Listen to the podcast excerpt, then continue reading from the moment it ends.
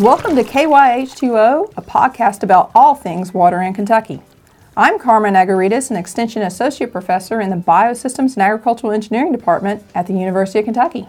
And I'm Amanda Gumbert, an Extension Specialist for Water Quality with the University of Kentucky Cooperative Extension Service. Join us as we get our feet wet exploring Kentucky's water resources. Well, welcome back to another episode of KYH2O. And today we're going to continue talking about our lawns. That's right. And in this episode, uh, Greg Munshaw is going to give us some fantastic tips about taking care of our lawns the entire year round. And I think most of us, I know me for sure, um, have got the mowing part down pat. It's just all those other things about when should I fertilize, what should I fertilize with, what time of the year, all those things I don't really have a good handle on. Yeah, and maybe when we should seed a lawn, mm-hmm. you know, if we've got bare spots. So let's listen to the expert, and he's going to take us through what we should do throughout the seasons. So, for most of us, we've got a cool season lawn, and that's going to either be Kentucky bluegrass or tall fescue generally. And um, during the wintertime, they shouldn't be really growing. So that's the time to just leave them alone. You don't have to mow, that's a, that's a good thing. And it is a time though, if you mow your own lawn, to sharpen the blades. People don't think about that. Um, it's something that the the College of Agriculture does. Students say uh, they will sharpen blades every year, but uh, Small engine repair stores will do them as well, and, and uh, it's pretty inexpensive, but you can do it yourself with a file.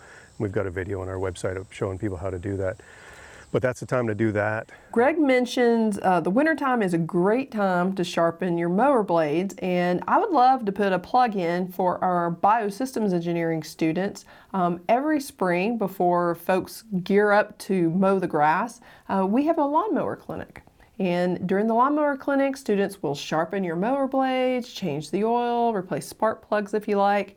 So for our listeners out there, we'll put a link out there to our student branch and be on the lookout. Usually every uh, late March, uh, early April is a great time to get those lawnmowers maintained and all the money that goes towards that actually benefits the student branch for their trips. Yeah, I think it's great. I've had them maintain my lawnmower a couple of times, and it always makes me feel good to support students who are doing good work. And um, the other thing, though, Carmen, I'll tell you, is I bought a new lawnmower um, four or five years ago, and the um, the place that I bought it actually offers come to your house lawnmower maintenance service.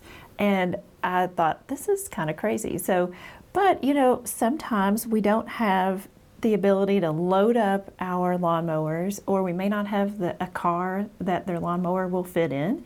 Um, and so, you know, if you are investing in a brand new lawnmower, um, maybe you should check out and see if um, the location from which you purchased the lawnmower, if they are a service-oriented, um, you know, company or specific to lawnmower equipment, they might offer maintenance services, which I thought was kind of interesting. So once you get your equipment up and running and it's in good shape, um, let's think about um, because it's springtime, then everybody's anxious to maybe put something on their lawn or get outside. And so Greg's going to tell us what we should and should not do in the spring in our lawns. And then once we go into the spring and the grass starts to growing to start growing, people think well, now's the time to fertilize because farmers are fertilizing. The commercials on TV say, buy your fertilizer. The bags are showing up at the big box stores. Everybody thinks, time to fertilize. And so it's actually really not the time to fertilize. Um, we can maybe put out a little bit of fertilizer in the spring, but the best time to fertilize lawns in Kentucky is not the spring, it's the fall. And so in the spring, we really just need to think about, okay, get the blades sharp on the mowers, and then once the grass starts growing, mow it. Uh, and it grows like crazy in the spring because the weather's perfect for it. And if we put more fertilizer on it, you're just going to be mowing more. And so that's things that we don't want to do. Um, and then, you know, if, if people are concerned about weeds in their lawn, uh, the spring is the best time to get a pre-emergent herbicide out. And a pre-emergent herbicide will go down pre-tax day in central Kentucky and probably pre-April 1st in, in western Kentucky. Um, but uh, you want to get those things down to stop crabgrass, goosegrass, and some broadleaf weeds from coming up. And they do a really good job of keeping weeds at bay. That is the only weed care or weed control application that I make in my lawn. Is I'll put out a pre-emerge and I'm done. That's that's the only chemical that I'll apply. Um, but it keeps it keeps the weeds down, so it lets the grass grow uh, unhindered by by anything else that wants to come up. So pre-emerge herbicides will kill any seedlings as they start to germinate. So another thing that people think is spring is the time to seed, and spring is not the time to seed. So we can get some germination in the spring and even into early summer, but the problem is if we get a hot, dry summer, then the seedlings will struggle and oftentimes will die off. And so we're wasting our money and time. Also, if we put a pre-emerge herbicide out in the spring and then try to seed, that herbicide will kill our grasses as they start to germinate as well. You know, Amanda, one thing I found really interesting Greg talked about was seeding. You know, I think uh, a lot of times I was always thinking, oh, it's the spring, things are brand new, they want to grow. It's be a great time to seed my lawn, but it's not. No, it isn't. And, you know, that's something that uh, I always tend to forget also is when's the best time to seed. Um, and he says that the best time to seed is actually in the fall. So fall is the best time to to seed lawns in, in across the state of Kentucky. Uh, so early fall, ideally around Labor Day, is probably the best time. Even maybe a week earlier than that. Um, that's that's when you want to get seed out because it will come up. The, the crabgrass and goosegrass pressure is much much less than it is in the spring, and it's got six, seven, eight months before it starts to get hot again. And so they are allowed to get up and become mature and strong before the stress of the next summer comes on. So in the summer, that seems to be the time that we all spend the most time in our lawns, and, and sometimes feel like it's the time that we do most of the maintenance. But um, you know, really, mowing is the primary activity in the summer, and so Greg gives us some good tips about um, proper mowing height and and just how to go about it so that we can mow, but in an environmentally friendly way. Through the summer, we don't want to uh, fertilize at all. That uh, that's a pretty good stress on grasses. Uh, if it's hot and dry and the grass isn't growing, we don't need to be mowing. Mowing is an extreme stress on grasses. We're injuring them every time we go out there with the mower. Mowing height is another thing that uh, needs to be thought about throughout the year. Um, generally, what we found with research is that if you can leave your lawn mowed tall throughout the entire year, you're better off. So, what that gives us is a deeper root system to find more water. It gives us a denser canopy to fend off weeds, and that's specifically what we've looked at in Kentucky for research is if we mow at different heights, what we found is the taller that we mow up to four inches uh, reduces crabgrass pressure completely. We had no crabgrass whatsoever in lawns that we mowed at four inches. So that's four inches from the surface From the surface, the top of yep, the, of yep. the plant. So to, mo- to measure that on a mower, you can measure from the sidewalk up until where the deck starts, uh, the bottom of the mower, and uh, that's that's going to give you the, the the height that you're mowing at. But uh, the the shorter that you mow, specifically tall fescue lawns, um, the more chance that crabgrass is going to come in, and so you'll have to apply products. And so the goal is keep the grass long, long. Uh, you don't have to water it as much, um, and you're not going to have issues with with uh, uh, weeds. And with the deeper root system, you'll have less issues with insects. And so, a whole bunch of reasons to keep it taller. Plus, mowing it short usually causes uh, more stress on the grass. And so, when the grass is stressed, the chances of disease is occurring increases. So, taller is better. So Greg has taken us through three of the four seasons, um, and now let's hear what he has to say that we should do in the fall to get our lawns ready for the winter. into the fall if we're going to uh, establish a lawn or uh, renovate a lawn that's the best time to do it so uh, if you've got some some bare spots um, just like we see around us in the arboretum right now yeah um, either if there's small spots you can go through with a rake just to loosen the soil up and then sprinkle some seed over top and then if you have some mulch whether it's uh, straw or even some of the stuff maybe that you you pulled up while you were raking Uh, some of that can help to hold seed in place and moisture in the soil. But having something there is usually a good thing, but not necessarily, it doesn't necessarily have to happen to still get uh, a lawn established. The fall is the best time to fertilize. And so typically, what we've found for most lawns in Kentucky, two pounds of actual nitrogen per thousand square feet is all that they need per year. And a lot of places are putting out way more than two pounds of actual nitrogen. So I say actual nitrogen, when you see a bag of fertilizer, we need to look at the numbers on the bag. There'll be three numbers, and those numbers are N, P, and K. And uh, the first number is nitrogen, second one's phosphorus, the third one's potassium. But the nitrogen is really what we care about. Most of our soils in central Kentucky are have adequate or high numbers of phosphorus and potassium, and so we don't really need to worry about those. But a soil test is really the only way we can learn what our levels are. And so some counties in, in Kentucky, you can get a free soil test done from your county office. Uh, Fayette County, for instance, I think charges $7 to, to get a, a sample run. But it's not something you need to do every year. You can do it every five years and still have a pretty good indication of, of where you're at uh, fertility-wise in your soil. But if your soil test tells you you don't need phosphorus, potassium, or anything else, you just want to buy a nitrogen product. You don't need to buy a 10-10-10 or a triple 19 or whatever because you don't need P and K on those lawns. And so if people are not soil testing, what I'll recommend is don't apply those things because the chances of you having P and K in your soil are high. Uh, and so just buy nitrogen. And so the cheapest nitrogen source that we can get is urea.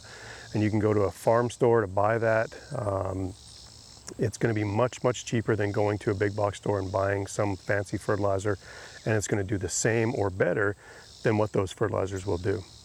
And so a bag of urea is 46% nitrogen. And to, to uh, because that, the nitrogen is, is 46% of what's in that bag, we need to account for that. So when I said actual nitrogen, uh, we need to take 100% of what's in that bag, divide it by 46% of what's in that bag, and you get 2.17. So we need 2.17 pounds of that product to give us one pound of actual nitrogen. And so it's just an easy division calculation that we can, can do, but it uh, will tell us how much fertilizer to put out. And so, like I said, if we're, we want two pounds of actual nitrogen per thousand square feet per year, we might put out one pound, which would be the 2.17 pounds of urea in October and another pound in, in mid-November. And that's it, we're done. You know, I had no idea there's so much lawn care needed in the fall. From seeding to fertilizing to even mulching your leaves. It's a it's a lot of work. It is a lot of work. Usually we mulch the leaves or maybe rake them up and, you know, and our son jumps in them and we play in them a little bit and then we maybe sometimes spread them on the garden, you know, as a, as a mulch layer. Um, but oftentimes we just park the mower and we're done. But sounds like maybe we should do a little more work. Amanda, Greg talked about um, urea when he was talking about fertilizing. And so I'm very used to going to a home improvement store, buying a bag of fertilizer, but I have never gone and bought urea.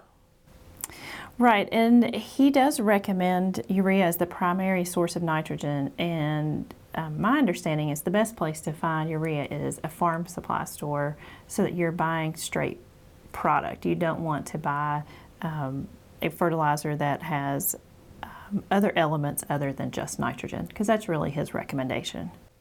And one of the things Greg emphasized um, was he spent a lot of time talking about nitrogen, but in our Kentucky soils that we have here, the one thing we really don't need a lot of is phosphorus.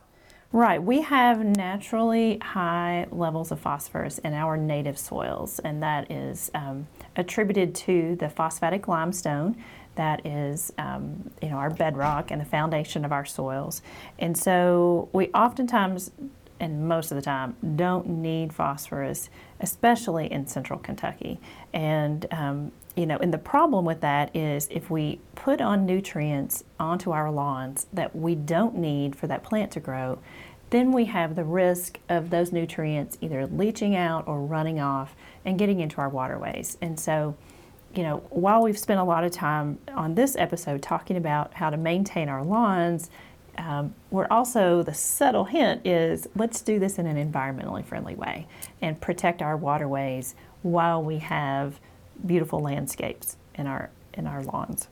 And that's really important too in, in urban areas or places where your lawn is right next to uh, the street because we have all those storm drains or those inlets that water can get in there and really quickly get to our reservoirs, get to streams and things like that. So even if your lawn or your home isn't right by a water body, it can actually get there pretty quickly. Exactly. And I think for most of us, if we live in an urban setting, we're not very far from a storm drain.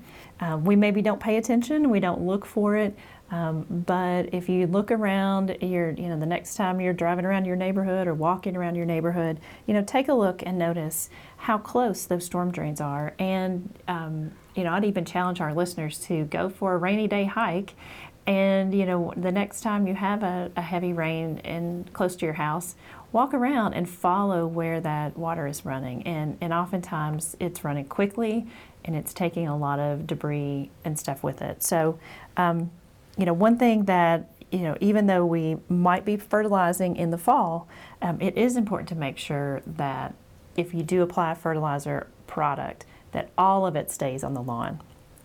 And so Greg reminds us to sweep or um, blow the fertilizer back into the lawn so we don't have a runoff issue.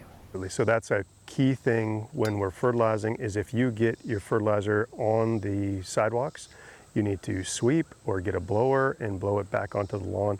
On the lawn, you're safe. On the sidewalk, that's just going to go into the storm system and pollute our, our rivers and streams and lakes. And um, the same with clippings. Clippings are full of nutrients, and if you're mowing and leaving your clippings all over the street, they go into the storm system and they'll do exactly the same as fertilizers, pollute them. And so, whenever you mow, make sure that you're blowing your clippings back onto the lawn or get a blower after you're done and, and blow them back. Uh, I don't typically recommend bagging clippings for lawns because those clippings are packed full of nutrients and organic that can get mixed into your soil and make your soil better. Uh, people are concerned sometimes with thatch, which is an organic buildup on the surface if we're not bagging our clippings, but because clippings are mostly water, they, as soon as they reach the soil, the microbes that are in the soil start to break them down immediately, and the amount of thatch that we get from clippings is about 4% thatch really comes from stems and roots and stolons and, and that sort of thing rather than leaves. So yeah, mulching leaves in the fall is a great activity because it's just more nutrients into the soil, more organic into the soil. So, um, you know, my lawn, my front lawn is is is uh, about half inch maybe of topsoil that they left me, which is pretty sad. And so over the years of me living there, just by putting a little bit of organic down, uh, something that I bought, compost or whatever, plus um, the, the clippings from the lawn and, and leaves in the fall, uh, my lawn has, has improved and my soil has improved. So there's, it's, it's free fertilizer and it's a free source of organic for your soil. It's just, it's, it's win-win. My idea of a perfect lawn and your idea of a perfect lawn aren't probably going to be the same as opposed to any of my other neighbors. And I think Greg makes some great points about what a perfect lawn may or may not be, but the one really is it's not something that we're constantly nurturing or babying. Yeah, exactly. And I think it it's kind of goes back to that thought of beauty is in the eye of the beholder. And um, you can drive around any area and see the uniqueness of the residents that are reflected oftentimes in their lawn. Um, but let's hear what Greg has as his final thoughts on the perfect lawn to me, the perfect lawn is something that you're not messing with all the time. And I know some people are, that's their, their hobby. They love to work in the garden, they love to work on the lawn, and that's fine. But if you're doing that, you still don't need to have all of the inputs that we've been beat over the head with for the last 50 years do the fertilizers, the, the pesticides, and the water, and all of those things. We don't need to have all that to still have a good looking lawn.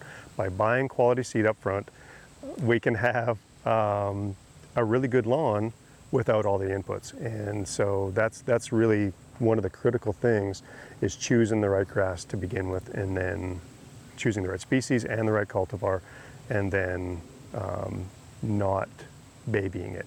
A lot of times when we baby our lawns, overwater them, over fertilize them, that's when we see diseases come in and they get worse and worse and worse over time. And, and uh, we have to apply things to like pesticides like fungicides to to get them to come back to look okay and if we just left them alone a little bit then we wouldn't have to worry about that stuff as much so my perfect lawn is one that's green without me doing a ton to it Well, that's it for another episode of KYH2O. Thanks for listening, and we um, invite you to subscribe um, and rate us and review us and let us know your thoughts.